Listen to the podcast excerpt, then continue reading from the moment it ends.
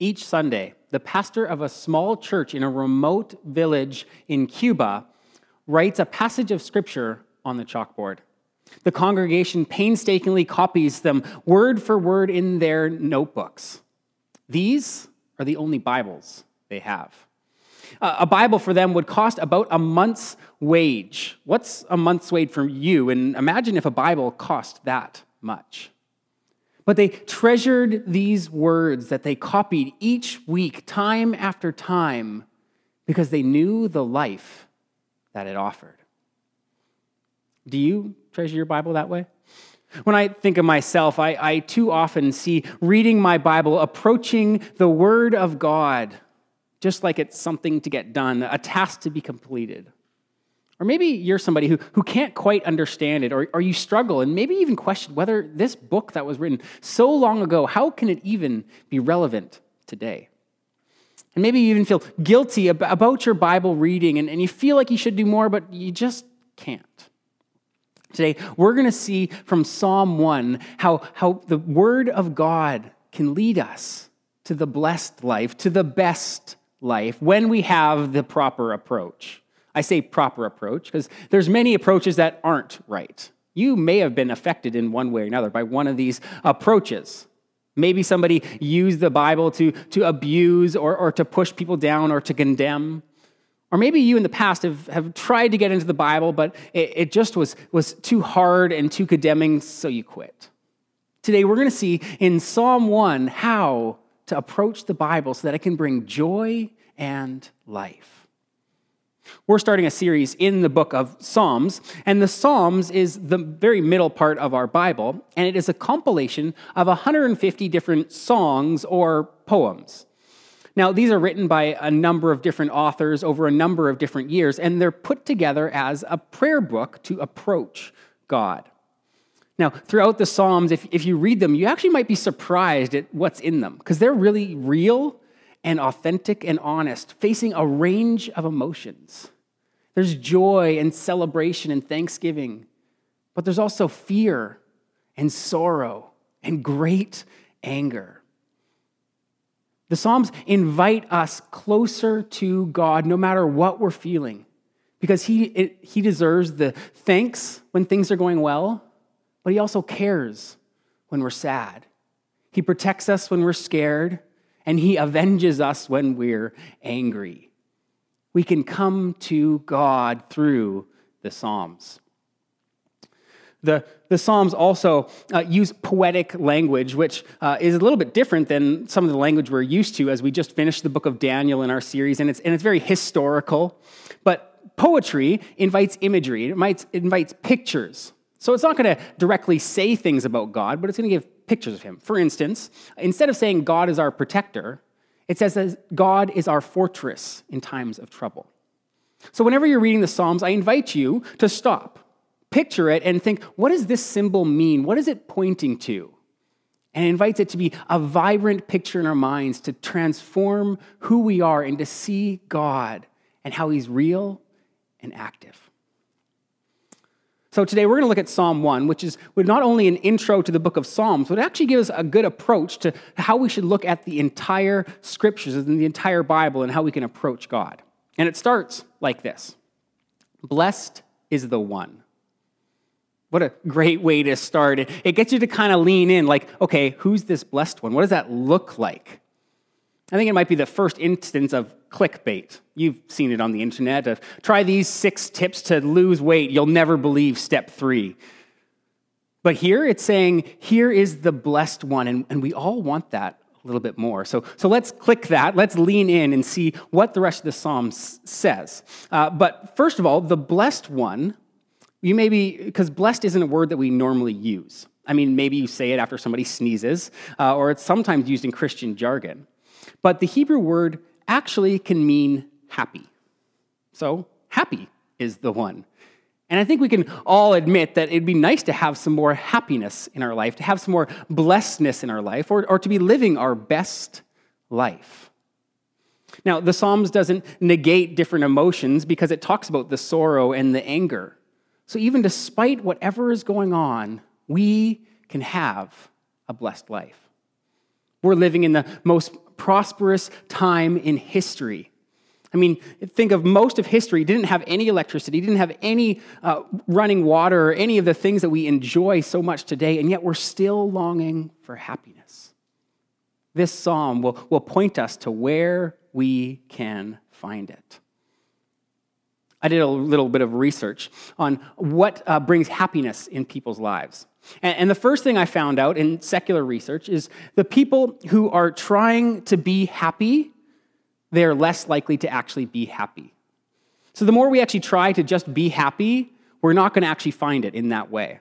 And that's because we try to find happiness in, in lots of our desires and, and things that we want. And although they may bring us some, some joy in a moment, it's fleeting and we're longing for something more.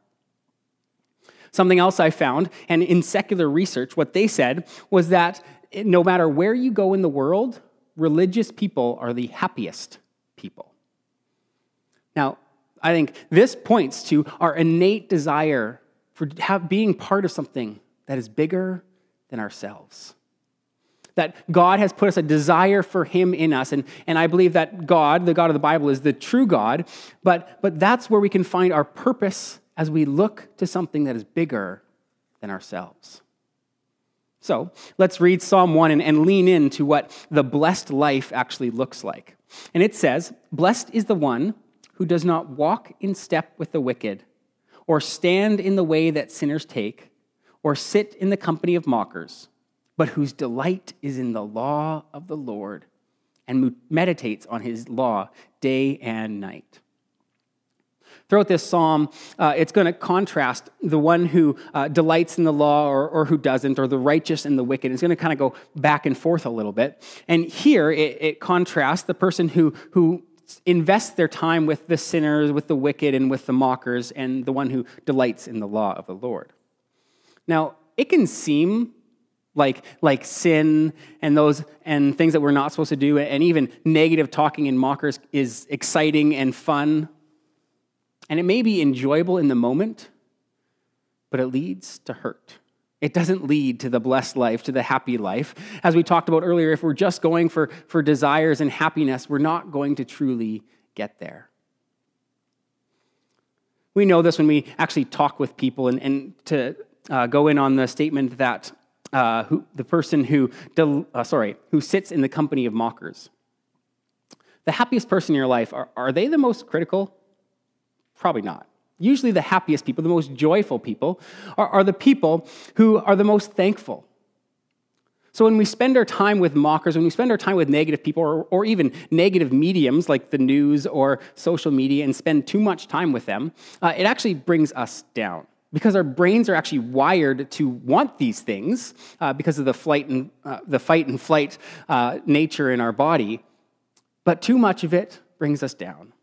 I've noticed this this past year of, of just all the different restrictions and what I understand and what I don't understand and what I agree with. And if I talk too much about those things, it doesn't leave me in a good place. It doesn't leave me living my best life. But it's hard not to. And these, these conversations should happen. It doesn't say not to spend time with, with these people or not to spend time with mockers or not to have these kinds of conversations, but doing it too much will lead us away from the life that God has called us to but he invites us to delight in the law of the Lord. Now, when this says the law, uh, it doesn't mean li- a list of rules or a list of whatever bylaws in Christianity, the things that you should or shouldn't do. What law actually is translated to is Torah. Now, Torah literally is translated to instruction. If God is the one who created the universe, who created you, who loves you, who cares for you, who wants what's best for you, our best life comes when we listen to his instruction because he knows what's best for us. So, so we can delight in, in, in following his ways for us. But this Torah also is referencing the first five books of, of what our Bible is, but it was their entire Bible when this psalm was written uh, Genesis, Exodus, Leviticus, Numbers, Deuteronomy, uh, so these first five books, they do have some rules, some do's and don'ts, some laws in it. But overall, it's the story of God. How he created the world, how he redeemed his people, how he loves people. And that's why it's not just the law, it's the law of the Lord. the instruction of God that, that not only uh, shows us who we are, but it shows who God is, that He cares for His people. And that's why we can delight in it. Because if we just see the, the Bible as a book of laws, as a book of rules, it's, it's going to bring condemnation, it's going to bring hurt, it's going to bring pain because you're not going to be able to follow everything that's written in this. And I don't, you're not even supposed to literally follow every single rule that's in this Bible nowadays. Uh, but, but we are invited to see who God is the God behind the pictures, the God behind the rules, the God behind the stories. And we can draw closer to Him. Psalm 119 talks about how we can find this, this delight in the word. And it says, How sweet are your words to my taste, sweeter than honey to my mouth. What's something you really enjoy? Maybe it's chocolate cake, or if it's me, it's coffee. Uh, but something that, that you really enjoy and savor the moment when you're having it. That's how we can approach the scripture, not just because it, oh, the, the words on the page, but the God behind the words. That we can approach all of God's instruction, all of His word, that He has created these 66 books and, and, com- and they've been compiled so that we can approach Him through them. And that's how we find delight because they can transform us. If we see this just as an old history book, it's easy to see it as irrelevant. But if we see it as a medium to know the God who is still active today, it's the most relevant thing we can read. The blessed one delights in the law of the Lord because it draws us closer to him. The chapter continues in verse 3 and 4. It says, That person is like a tree planted by streams of water, which yields its fruit in season and whose leaf does not wither. Whatever they do prospers. Not so the wicked. They are like chaff that the wind blows away. Like I said, it uses poetic imagery. So let's, let's take a step back, and I'm going to invite you to picture this in your mind. So the one who meditates on God's law is like a tree planted by streams of water, which yields its fruit in season and whose leaf does not wither. Picture it in your mind. And, and what do you think that means? If you're watching with somebody else, tell them, what do you think that means? As I see this, uh, this is in Israel, which is a very dry and arid and hot place. So the streams of water are very important for this tree to flourish. And as you can read, it's flourishing well with, with fruit and leaves. Uh, since the, the passage just talked about meditating on, on God's law and, and delighting in his law, we can imagine that that's the streams of water, that the, sustenance that this tree is getting is, is from the law of God. But not only that, it's giving sustenance and nourishment to others. The, the taste of fruit that gives nourishment to our bodies, that helps others grow, not only that, does this tree have leaves all year round to, to provide shade in the hot weather, which we can appreciate right now.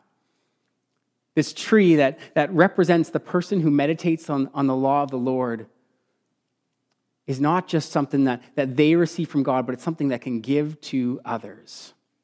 Because the blessed one is a life giving tree. It contrasts the, the, the uh, the other person, which is they're like chaff that the wind blows away. Now, chaff is just the outside shell of uh, a piece of grain, and it, was, uh, it wasn't good for nourishment, so they had to separate the, the wheat from the chaff, which is a term you probably have heard before. Um, and how they would do that is on a windy day, they'd have all the, the grain in there with the chaff on it, but they needed to get rid of the chaff. So they'd throw it up in the air, and the wind would catch the chaff and it would blow away in the wind. This chaff didn't give nourishment like the tree did. And also, when the winds and storms of life came, trees stand firm, but the chaff easily blow, is blown away. So we can approach the Bible, we can delight in the Word because it allows us to have the strength through whatever storms we're facing for myself, when I was a preteen, I actually was really scared of aliens. And at, nighttime, I'd be lying in my room by myself. And I'd be kind of picturing aliens coming into my window or coming, and I'd be really scared and not be able to sleep. But then this passage of scripture was something that I started to go back to night after night to give me strength. And it's in Psalm 6, 8 to 10. It says, Away from me, all you who do evil, for the Lord has heard my weeping. The Lord has heard my cry for mercy. The Lord accepts my prayer.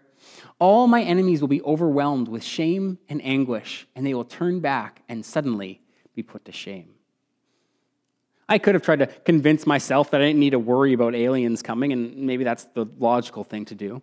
But what, what the psalm showed me was that God was in control no matter what I face.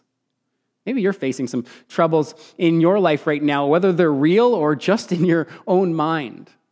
But we can approach the scriptures not as assurance in themselves, but assurance in the God that is behind them. They can give you the strength to get through any storm in life. The blessed life uh, continues uh, in Psalm 1 with verses 5 and 6. It says, Therefore, the wicked will not stand in the judgment, nor sinners in the assembly of the righteous. For the Lord watches over the way of the righteous, but the way of the wicked leads to destruction. It talks about the wicked um, being uh, judged and not being able to stand up against God's judgment and, and eventually being destroyed by his judgment. And on the other side, the, the righteous God watches over. He cares. He's with them. God is with the blessed one. And that's something that we can hold on to. But who is the righteous one? What is that, that bar to become righteous that God is talking about on the good side of this and living the blessed life, living the best life compared to, to the wicked? Psalm 14.3 talks about that. It says, all have turned away. All have become corrupt. There is no one who does good, not even one. Before it, well, it's talking about how, how no one is righteous, how no one deserves God to watch over, how no one is, is this firm tree, how no one is able to meet God's standard for perfection, and therefore we all deserve the judgment uh, that comes through that. But later on in the Bible, uh, Paul is writing to a church in Romans, and he actually references this passage in, in Psalm 14. And then he says, Therefore, no one will be declared righteous in God's sight by the works of the law. Rather, through the law, we become conscious of our sin. So, the law he's talking about is works, achieving, doing everything we can to, to, do what's right, whether that's reading your Bible enough or whether that's following all the rules or, or doing what you feel like you should. Whatever that is, there is no one who can achieve righteousness on their own. But just after, Paul says, this righteousness is given through faith in Jesus Christ to all who believe. Righteousness is something that, that you can't attain on your own, no matter, no matter how much Bible you read, no matter how many good deeds you do, but it is through Jesus. It is a gift given through Him. He lived the perfect life and took the judgment that we deserve, the perfect wrath of God, so that we can have life, so that we can be the blessed one, so that we can live our best one, so that you can uh, find joy in the scriptures, not because of all the rules and all the things that you can find out that you're not doing right, but because you see the God behind it who loves you so much that he would send his son to die for you, to care for you, to love you. We can delight in the word of God because it leads us to redemption through Jesus. That's where we can find life. While we were still sinners, Jesus died for us. He took the judgment so that we can be with God. So, if you want to live your best life, if you want to live the blessed life that this is talking to, I want to invite you to, to find delight in reading the word. Do whatever you can to do that. And first of all, the first step to doing that is probably being honest. Being honest with God, because first of all, He can handle it because He already knows. So if you're struggling to read your Bible, maybe you don't even like reading your Bible, maybe you find the Bible boring, you can tell God that but ask Him for you to enjoy it. Ask Him to, to build delight in you so that, so that delight can grow. It's probably not going to be a light switch that turns on and off, but something that, that you develop over time, and more and more you can learn to love coming to God through His Word. So ask Him. Maybe your first step is saying, Hey, God, I don't enjoy reading the Bible, but I want to. Please help me. and then uh, do some things to actually start to live that out. Uh, for some of you, that may mean reading more, and others of you, that actually might mean reading less of the Bible. Um, because the more, the more we delight in something is probably because we're getting better at it, at it.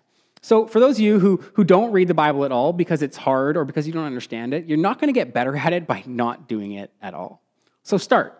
And maybe that's starting really small. Maybe it's a chapter. Maybe it's even less. But come to the Bible so that you can start to, to understand it and to see that it is the God behind the Bible, to approach it not just as words of condemnation, but the God who wants to connect with you through his written word. Some of you may actually should read less. If you see the Bible as just a chore you do every day, uh, and it's something to check off your list and, and you don't get any life from it, maybe you need to just take a step back and, and read enough and then reflect on what you learned. Because another way to, to delight in something more is to see the relevance of it, to see that it matters in your life. For the Bible, after you've read something, I want to invite you to think about what's one thing you learned? If you read your Bible and go on with the day without thinking about it, you're probably not going to delight in it because you're not going to see the relevance in it.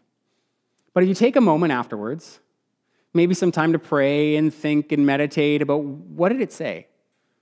What did it say about God? What did it say about you? What did it say about how you interact with the world or how you interact with God or who God is? If you want to take it a step further, you can write it down to kind of cement what you learned, or, or even further than that, you can tell somebody, tell a spouse or your, a friend or, or whoever else to really cement that, that learning, reading from the Bible matters because you're learning something about God, about who you are, or how to interact in this world. Uh, if you want some structure, we have a, a, couple tools that you can use. The first one is, is our Bible reading plan, uh, where we've been going through the Bible as a church uh, and we're about halfway through. So if you want to start, you can find that in the comments. But I'm going to encourage you don't start from the beginning, just start from where we are. You don't need to go through the whole Bible. You can start with where we are. But that also might be too much for you, uh, and, and that's okay. If you want to just read the New Testament part, which is a New Testament uh, part every day, and that's about a chapter for you to read. And one of the best parts of doing this has been on our Facebook group, each day people have been posting what they've been learning. And for myself, when I do that, uh, it's helped me really acknowledge what I'm learning, the relevance of the Bible, and it's also great to see what other people are learning so that I can continue to learn throughout my day and cement what I've heard earlier in the day. So I encourage you, if you're part of that, to, to write something. Uh, maybe it's not every day, but try to do it a little bit more. And that's what I'm going to be committing to doing uh, over the next week to, to really write at least something that I learned each day in that Facebook group. Also, if you're somebody who doesn't really understand the Bible and you're really struggling to get into it, uh, our lead ministry here has created uh, a resource called Discover the Word, which helps people really understand what the Bible is, the different genres of the Bible, and to start reading the Bible, especially the gospel genre of Matthew, Mark, Luke, John, and Acts, and to see the story behind Jesus. If this is a resource that you're interested in, in doing, I want to invite you to fill out the form that's in the comments. And I'm going to follow up with you and let you know uh, a little bit more about this Discover the, Worm, Discover the Word resource and how you can be a part of it. And it'll help you understand the Bible more so that you can get better at it and increase your delight. Because as we delight in the law of the Lord, as we delight in approaching God through his written word, it is transformational. Cynthia is a story of that. Her, she was someone who needed money to support her children. And to do that, she went, um, and this isn't a Cynthia in our church, um, but to do that, she started to use her body in an adult industry to make ends meet, because that's the only place where she saw that she could do that. And uh, she started to explore Christianity in this place, in this dark, hurting, and lonely place. And she got connected with a, with a ministry that actually relates to these women. And she was sent a care package that included a Bible. And this is what she said about, the, about that. She said, The Bible was the tool God used to keep me strong during this past week. I just would read it out loud, God's praises and promises in the Psalms, mostly and from somewhere not of my own, faith grew and grew. And I was not allowing doubts or fears to gain control. God really does send us the Holy Spirit as our comforter.